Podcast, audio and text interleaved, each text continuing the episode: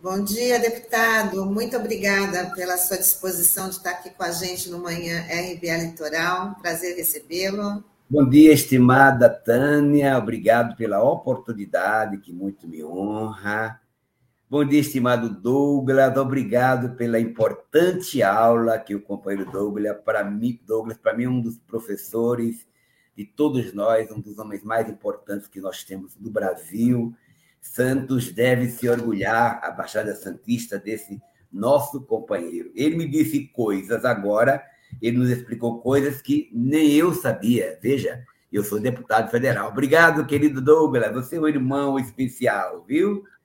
Bom dia, Vicente. Bom dia, Vicente. Na verdade, todos nós temos muito orgulho, né, da sua presença na Câmara dos Deputados importantíssima para todos nós, importantíssima. Na verdade, eu diria até mais que isso, estratégica. Né? Particularmente, vou dizer aqui, né, Vicente, para a classe trabalhadora e para o povo negro. Muito bom ter você conversando conosco aqui hoje. Obrigado, querido Douglas. Um grande abraço, viu?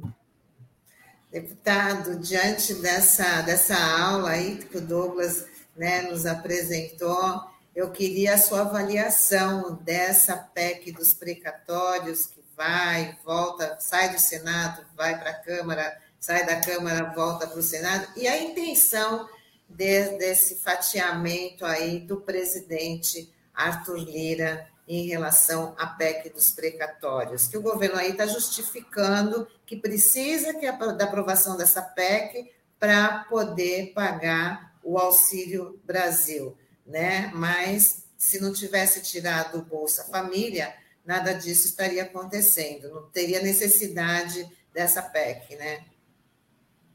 Olha, Tânia, eu estava olhando aqui alguns números e eu acho que esses números são em bilhões, viu, Douglas? Me ajude, por favor.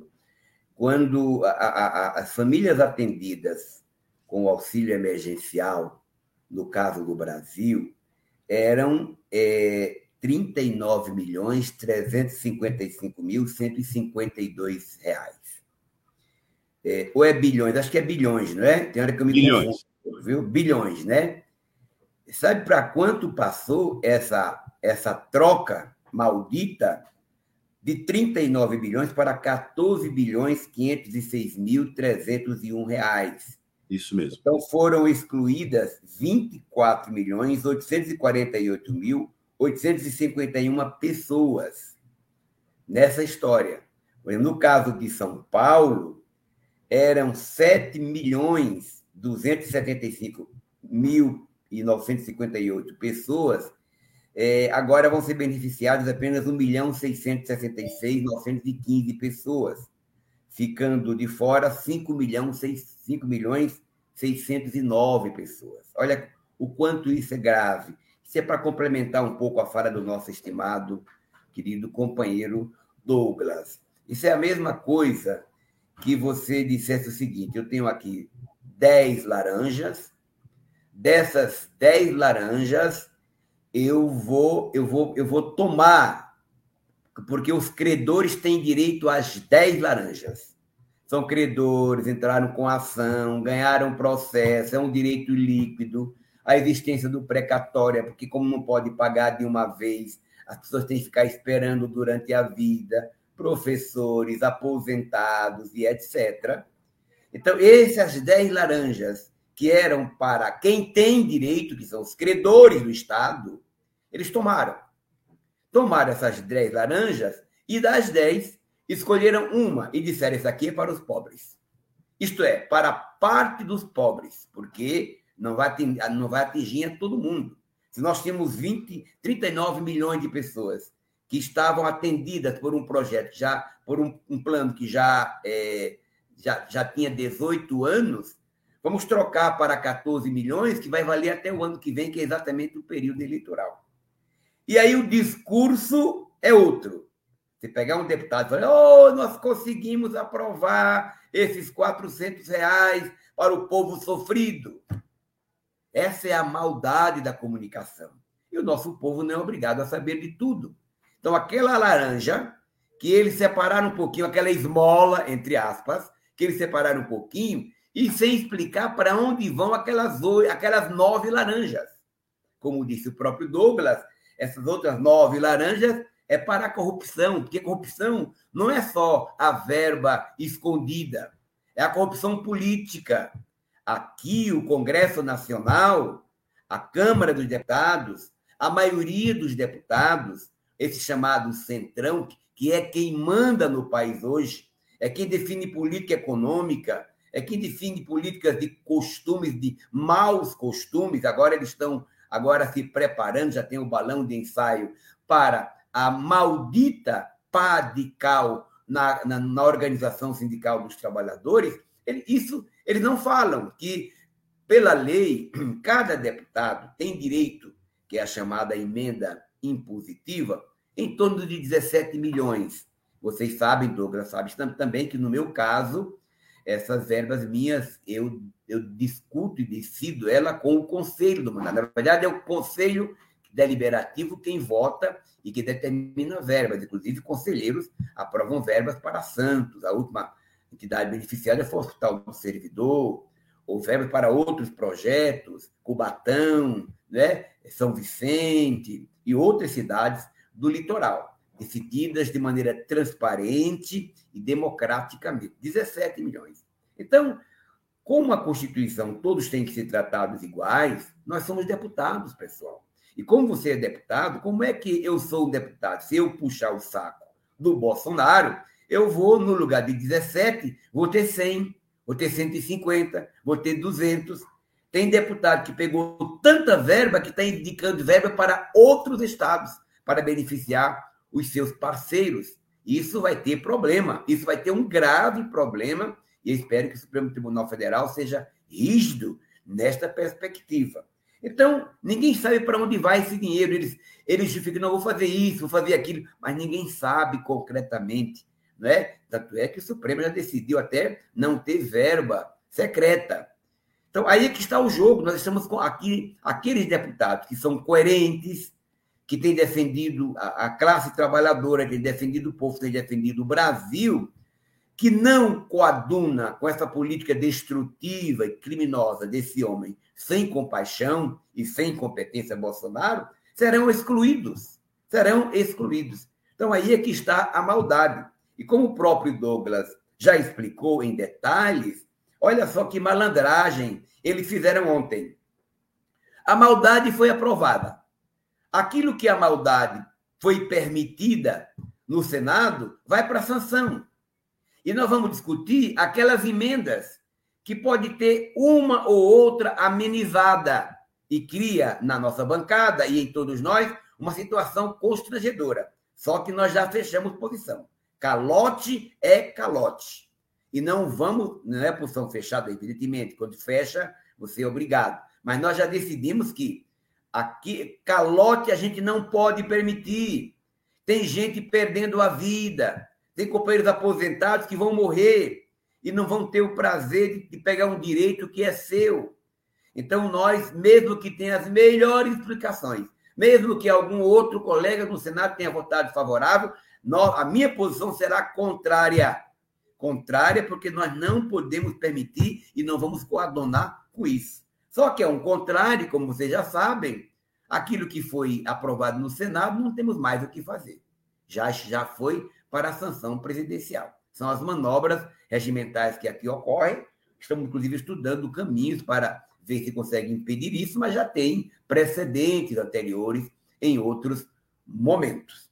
Ok? A, aproveitar, Tânia, para dizer que alguém fala, mas como é que pode esse Congresso votar isso? Esses deputados, esses senadores, muito cuidado para separar. Tem sempre que dizer parte dos deputados, parte dos senadores, e tem uma parte muito, muito ruim, que é a parte do centrão, dos deputados. Veja só, é, no caso de São Paulo, dos 70 deputados, nós temos 52 empresários.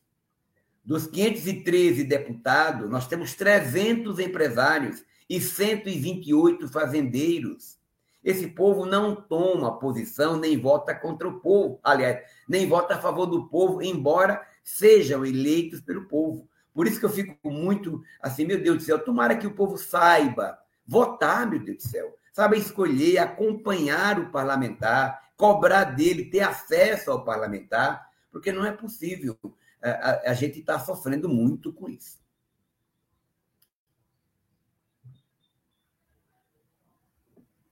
Douglas, seu áudio. Desculpe. É, Vicente, como é que você avalia agora, é, com essas medidas, né, o, o quadro eleitoral para o ano que vem? Porque esse auxílio, que você bem distinguiu, aliás, eu acho que você também poderia falar um pouco mais disso, é um auxílio que ele passa né, por um socorro emergencial para quem está desesperadamente precisando. Portanto, a pessoa não vai raciocinar de onde vem, como vem, o importante para ela é que venha. Né? E você já falou do constrangimento que é você estar tá nessa discussão anunciando que essa origem, lá no limite, pode voltar contra o próprio povo. E é sobre isso que eu queria te perguntar. Porque essa PEC já foi também chamada, né, que é a PEC eleitoral, né, o auxílio eleitoral, na verdade, é isso que está sendo dizendo. E nunca houve um orçamento tão grande na mão de uma força tão retrógrada em momento de disputar a eleição. É. Como é que você avalia isso, Vicentinho? Qual é a tua avaliação? Estimado, estimado Douglas, antes cabe uma explicação que eu gostaria de dar para que não houvesse dúvidas, para não dizerem que nós somos contra o apoio ao nosso povo pobre, pelo amor de Deus. Estou aqui protestando, porque estou dizendo que 14 milhões de pessoas que têm direito estarão fora desse auxílio. Se fosse a ajuda emergencial do próprio governo Lula, por exemplo, era uma outra história, ou do, ou do governo da presidenta Dilma. Nós, inclusive, no primeiro debate, na primeira crise, eh, proporcionada pelo Covid, mas também por políticas que já vinham acontecendo. É bom lembrar que antes da pandemia, o Brasil já estava voltando ao mapa da fome. Então a ONU só não anunciou porque misturou tudo, e mas já estava voltando ao mapa da fome. Já tinha gente com dificuldades seríssimas no Brasil antes. Bom, nossa proposta era uma proposta de 1.045 reais. Bolsonaro queria nada. O Bolsonaro queria tirar, retirar dos servidores públicos, que é sempre uma outra vítima que foram que foi escolhida agora, os servidores públicos. Por isso que é a nossa luta contra a PEC 32. Bom, conversa vai, conversa vem, eles chegaram a 200 reais e nós 1.045. Bom, como nós percebemos que nós não conseguimos aprovar, chegamos ao entendimento dos 600 reais. Esses 600 reais, até 1.200, esses 600 reais foi resultado de uma negociação feita no parlamento. Então, quem decidiu os 600 reais foi o parlamento brasileiro, uma conquista do parlamento, uma conquista nossa, um entendimento. O Bolsonaro começou a pagar. O Bolsonaro começando a pagar, as pessoas interpretaram, quer dizer, o governo, o poder executivo, interpretaram que foi o governo, meu pai Bolsonaro, o governo Bolsonaro, olha aqui, estou com R$ 1.200, estou com 600 reais. E isso fez com que além de ter tido, inclusive, um sinal positivo na economia do Brasil, fez com que muitos passassem a optar nas pesquisas por Bolsonaro para presidente da República. E Bolsonaro, que não percebia isso, deixou acontecer e deixou levar a ideia. Ele descobriu que ali é uma fonte de enganação, de compra, entre aspas, da consciência do nosso povo, da consciência falsa, como dizia o nosso estimado e saudoso Paulo Freire. Bom, diante disso, foi um momento que nós gostamos porque era importante para o povo, mas percebíamos que, do ponto de vista eleitoral, o Bolsonaro estava dando, nadando de braçada. Depois acabou, eles acabaram com a ajuda emergencial e vieram com aquelas 150 merrecas, já não mais para todo mundo, mas até um valor, depois acabou e agora volta com esses 400.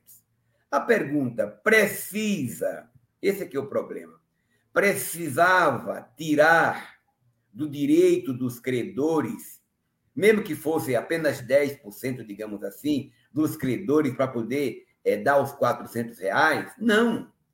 O Estado brasileiro, através do Tesouro, ou através de outras fontes, poderia muito bem é, pagar. O que foi que ele fez? Ele, ele, não está mexendo nada no orçamento.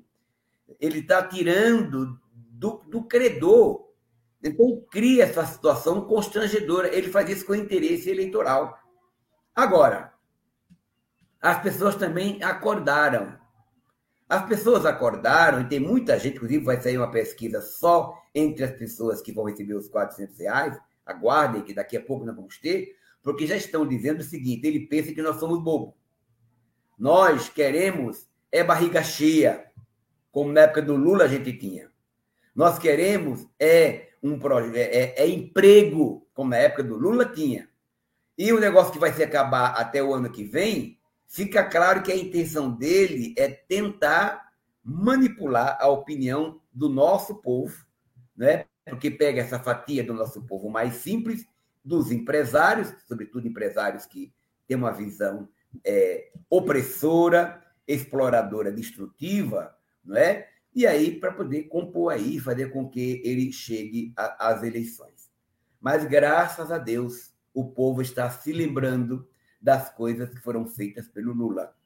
Graças a Deus, as pessoas acordaram e perceberam que seus filhos chegaram à universidade, negros, pobres, carentes, perceberam que a fome tinha desaparecido do mapa, perceberam que o salário mínimo quase que triplicou, perceberam que o churrasco era outro, que podiam andar de avião, perceberam que nunca mais passariam fome, perceberam que lá nas áreas rurais chegou a energia, e com a energia chegou o, o, o fogão, chegou a geladeira, chegou a, a televisão que foi feita pelos, foram feitas pelos trabalhadores nas grandes cidades, se lembraram disso, se lembraram que o pescador tem proteção na época do defeso, se lembraram que o trabalhador rural tinha um belíssimo projeto para mantê-lo na terra através de um Pronaf rigoroso, que agora está esquálido, através de um programa de alimentação, que hoje nem prefeituras estão querendo cumprir essas metas, que é o PAA,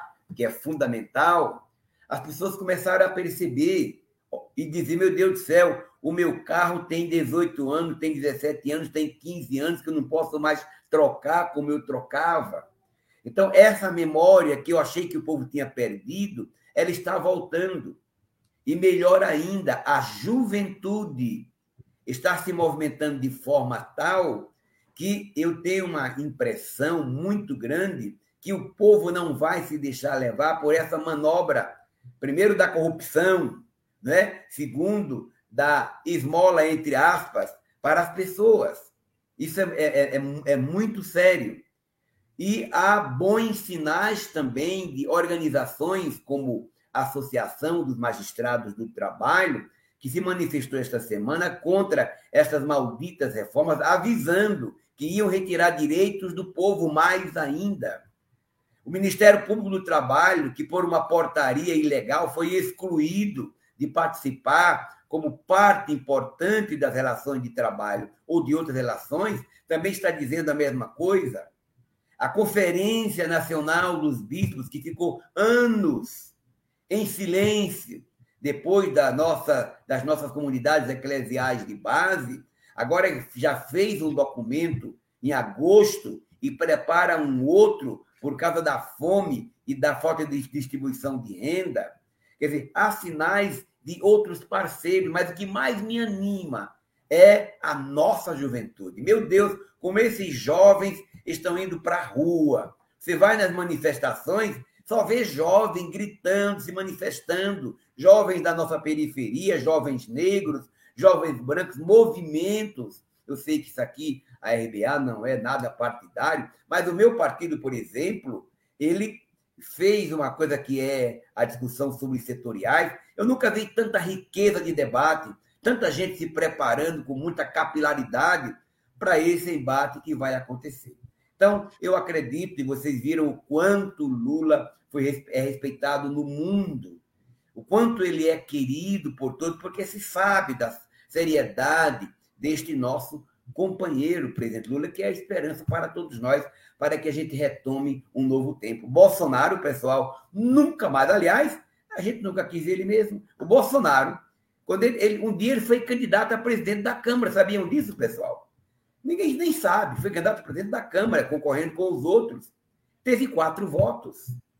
Por isso que a grande mídia teve um papel decisivo, aquela facada teve um papel decisivo, a não ida aos debates teve um papel decisivo, para que entrasse um escroto na presidência da República. Desculpe a expressão tão grosseira. É Imagina. É verdade, deputado. É, é, Tânia, só, uma, só uma observação aqui, só uma observaçãozinha. É, é, o que você expôs aqui, quando você falava sobre a, a questão do orçamento, da fonte, você fez um, uma, uma exposição dizendo somos favoráveis ao auxílio, né? mas também temos que é, dizer as circunstâncias em que eles estão, é, em que ele está é, se dando, isso tem que ser mudado. Na verdade, Vicentinho, isso, essa fonte em que essa maneira de pagar auxílio sem dar calote, Vicente, só para confirmar aqui, só com outro governo, né? Ah, Porque esse governo só paga dando calote, é isso, né? É, eu queria, para quem está nos assistindo, Douglas, eu queria pedir um olhar de mãe, porque mãe sempre tem um carinho especial. Se o filho é bom para a mãe, ele é melhor, né? Eu queria que qualquer companheiro, qualquer cidadão, mesmo quem votou no Bolsonaro, me digam, pensem entre vocês que estão nos ouvindo, nos assistindo, o que foi de bom que o Bolsonaro fez para o Brasil? Me indiquem uma medida. Uma medida. Não vão dizer que é arma, porque arma não é nada de bom. Arma traz morte, né? Arma traz violência. Arma fortalece o ódio. Mas me diga, gerou emprego? Estamos com quase 20 milhões daqueles que estão procurando emprego. E desses quase 20, 10 são jovens. Qual é um, um, a minha maior preocupação, Tânia? Eu queria compartilhar com você e com o Douglas. Não sei se a Tânia é mãe e o Douglas, eu sou pai. Só assim. Povo, meu povo, olha só. Reparem, todos nós temos uma história. O meu bisavô era um trabalhador rural analfabeto que trabalhava para a sobrevivência dele e do meu pai, do meu avô. O meu avô já melhorou um pouquinho, porque ele pegou algumas tecnologias, comprou um tratorzinho, já melhorou um pouquinho.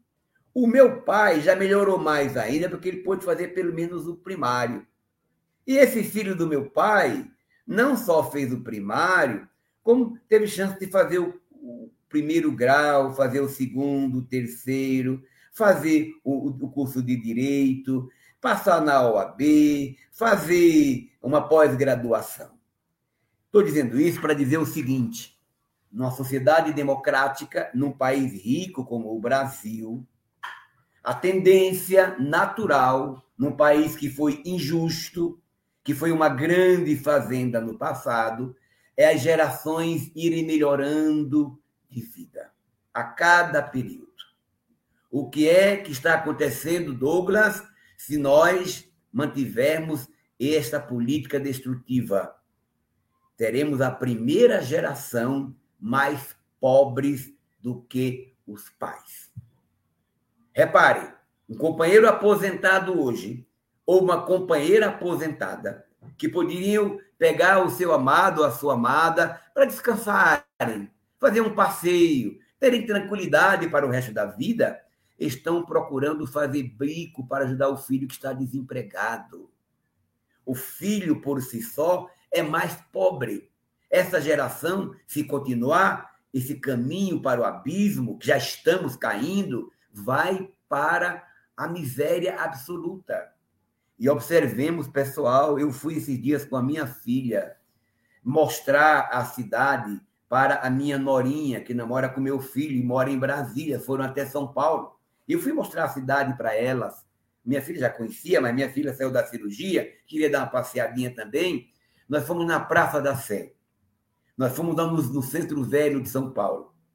Pessoal, a nossa Praça da Sé parecia um acampamento hippie, naquele tempo que aquele monte de barracos, só que a diferença é que não eram hippies e não estavam ali por opção, estavam ali porque não tinha alternativa. São 45 mil pessoas hoje morando nas ruas de São Paulo. Certamente na Baixada nós vamos voltar a ver crianças cheirando cola, meninos e meninas e, e aposentados vendendo é, coisas é, de bijuterias, coisas simples no trânsito, no farol. O povo está ficando mais pobre. A classe média que não se toca, a classe média que podia agradecer ao Lula, porque na história do Brasil, a classe média, pela primeira vez, foi maioria no Brasil. Essa classe média está desmilinguindo, está diminuindo a cada dia que passa. Não é possível que ninguém perceba uma situação dessa. E não é porque Deus quer.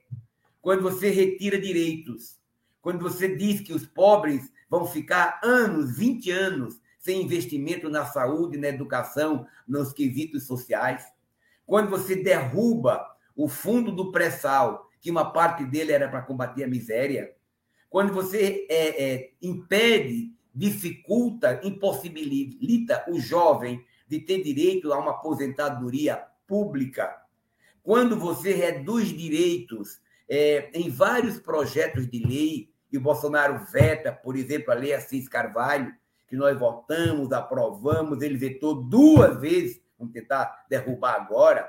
Então, quando você é um governo que diz, é, mas o coitado dos ricos, como ele falou ontem, coitado dos ricos, não pode mais nem ser rico, não pode mais nem ter direitos. E os pobres que não têm nem direito têm, nem lucro têm. Então, isso, se continuar, nós vamos ter um país empobrecido. Pessoal, olha que dado mais preocupante. A indústria brasileira, a indústria de manufatura, significa, sabe quanto por cento do PIB hoje? 9%. É um patamar dos anos 20 a 30. Isto é gravíssimo. E os bancos, que nada produzem, um banco lucra mais do que uma Mercedes-Benz, uma Volkswagen, uma Ford, que está ameaçando ir embora. Tem a crise estrutural, tem a crise tecnológica, não é? E tem a crise econômica. Então, é grave a situação. Por isso que Lula lá, viu? O Lula que, ao sair da prisão, perdeu o seu netinho, grande dor para ele, perdeu a Marisa, perdeu o Vavá, foi execrado como o pior dos bandidos. Que bandido é esse que mora no mesmo lugar, que tem as mesmas coisas que tinham antes? Os seus filhos foram violentados nas suas casas, colchões revirados. E o filho do Lula, o mais velho, que é envolvido com política, o, o, o, o filho mais velho, que é o. esqueci o nome dele, é, mas vou me lembrar. Esse menino está vendendo carvão lá em, em, em naquela cidade perto de Santos. Eles eram donos de quem? Dos navios do mundo. Eram donos até do, do, do, do, do zoológico. É, Marcos Lula. Eram donos de, de tudo. Eram donos do, eh, das riquezas do mundo. Donos da JBS. Olha o tamanho das mentiras. Ainda bem que as mentiras estão desaparecendo a cada dia. E o Lula, ao invés de sair magoado, triste, eu vou botar para quebrar. Não, ele sai. E quando ele olha a realidade do Brasil, ele fala: olha, pessoal, eu não estou preocupado comigo. Eu estou preocupado com o Brasil. Estou preocupado com o meu povo. E ele sai para o mundo, mesmo sem ser presidente, para discutir como combater a fome, como proteger o nosso planeta que está ameaçado pelos interesses econômicos, como cuidar da nossa gente, como colocar no orçamento mundial o povo pobre. Veja o caso da nossa amada África. 7% do povo da África foi vacinado. Enquanto isso, alguns países já foram 100%, 80% ou 70%. Para os países ricos, salvarem as suas vidas, impedirem a contaminação desse novo coronavírus, esses países têm que ajudar os países pobres. Não é possível. Países pobres, não. Países que foram empobrecidos por eles. Porque não existe pobre, existe empobrecidos. Como não tem escravo, tem escravizados. Então, meu povo, é preciso uma nova discussão.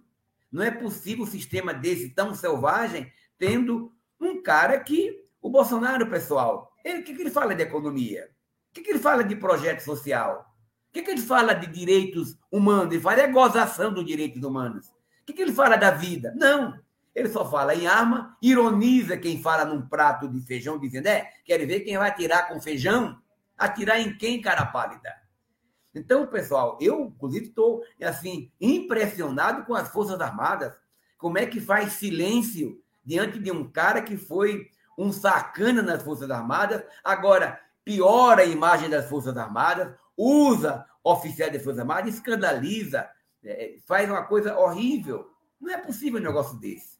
Por isso, pessoal, e sobretudo os meus amigos que votaram no Haddad, que vão votar no Lula, e que tem colega, vizinho ou familiar, que por acaso votou no Bolsonaro. É hora de paciência. É hora de reconciliação. É hora de conversar com aquele familiar que a gente nunca mais conversou porque votou no Bolsonaro. Porque com certeza ele vai entender que ele errou. É hora de buscar um novo tempo, pessoal. E com isso vai depender do voto. Então o Lula está firme, com saúde, graças a Deus, uma cabeça brilhantíssima, não é? Está no, tá no, no, no nível daqueles que têm a maior maturidade para cuidar do Brasil e é, pedir a Deus pela proteção à sua vida, não é? E esperar que não tenha mais nenhum outro golpe, porque se inventarem mentira contra o Lula, não vai colar mais. Eu tenho certeza disso, não é? E por isso que, te respondendo, Douglas, embora uma resposta, uma resposta um, pouco longa, mas dizer que nós temos sim alternativa para mudar. Não somente para impedir esse caminho para o desastre, mas também para recuperar muitas coisas que foram perdidas, inclusive no aspecto legislativo.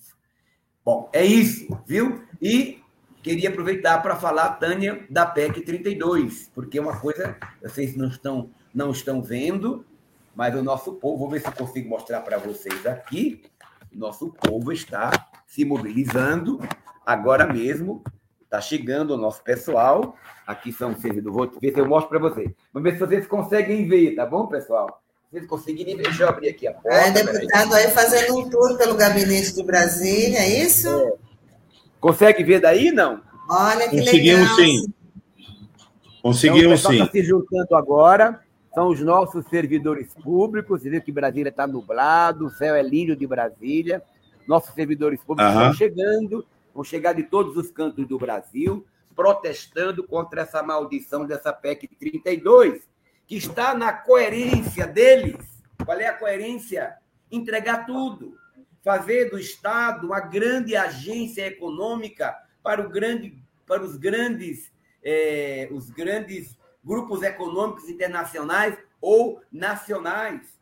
Nessa linha, vai a entrega dos Correios, 358 anos, empresa lucrativa, extraordinários funcionários, Nessa linha, eles vão privatizar, inclusive, as empresas de dados que protegem a nossa história, que protegem os nossos dados.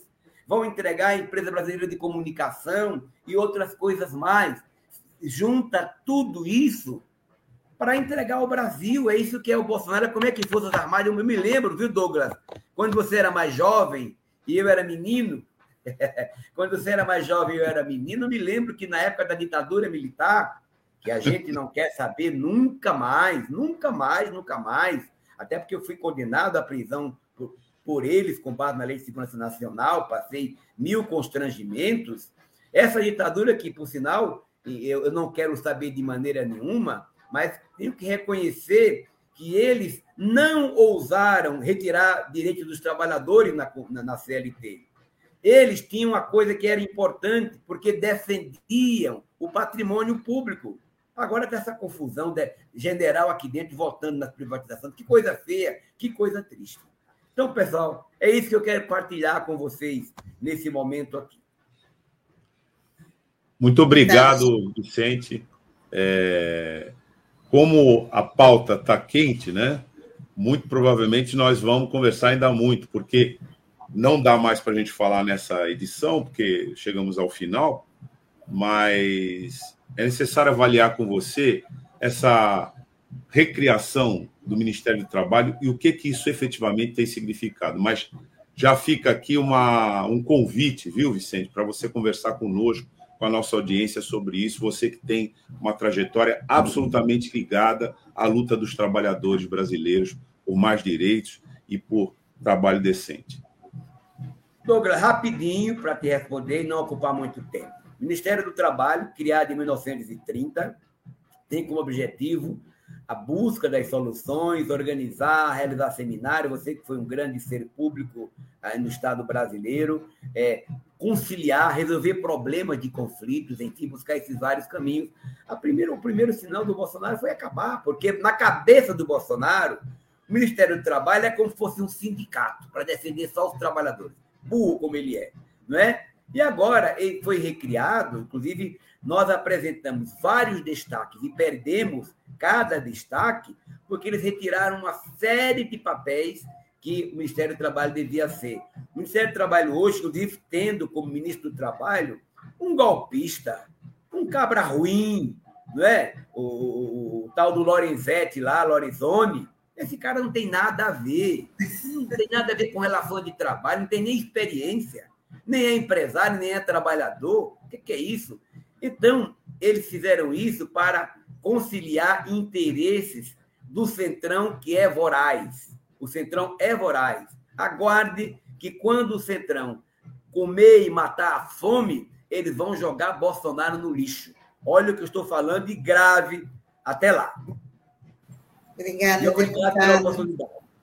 Até uma próxima oportunidade. Sucesso aí na em Brasília com, com, essa luta e com essa resistência. Muito obrigada. Obrigado, minha Bom querida Tânia, Douglas, querida. Obrigado pela paciência obrigado, Vicente. comigo também, viu? Às vezes eu desabafo porque eu estou de saco cheio com tanta coisa errada aqui, viu?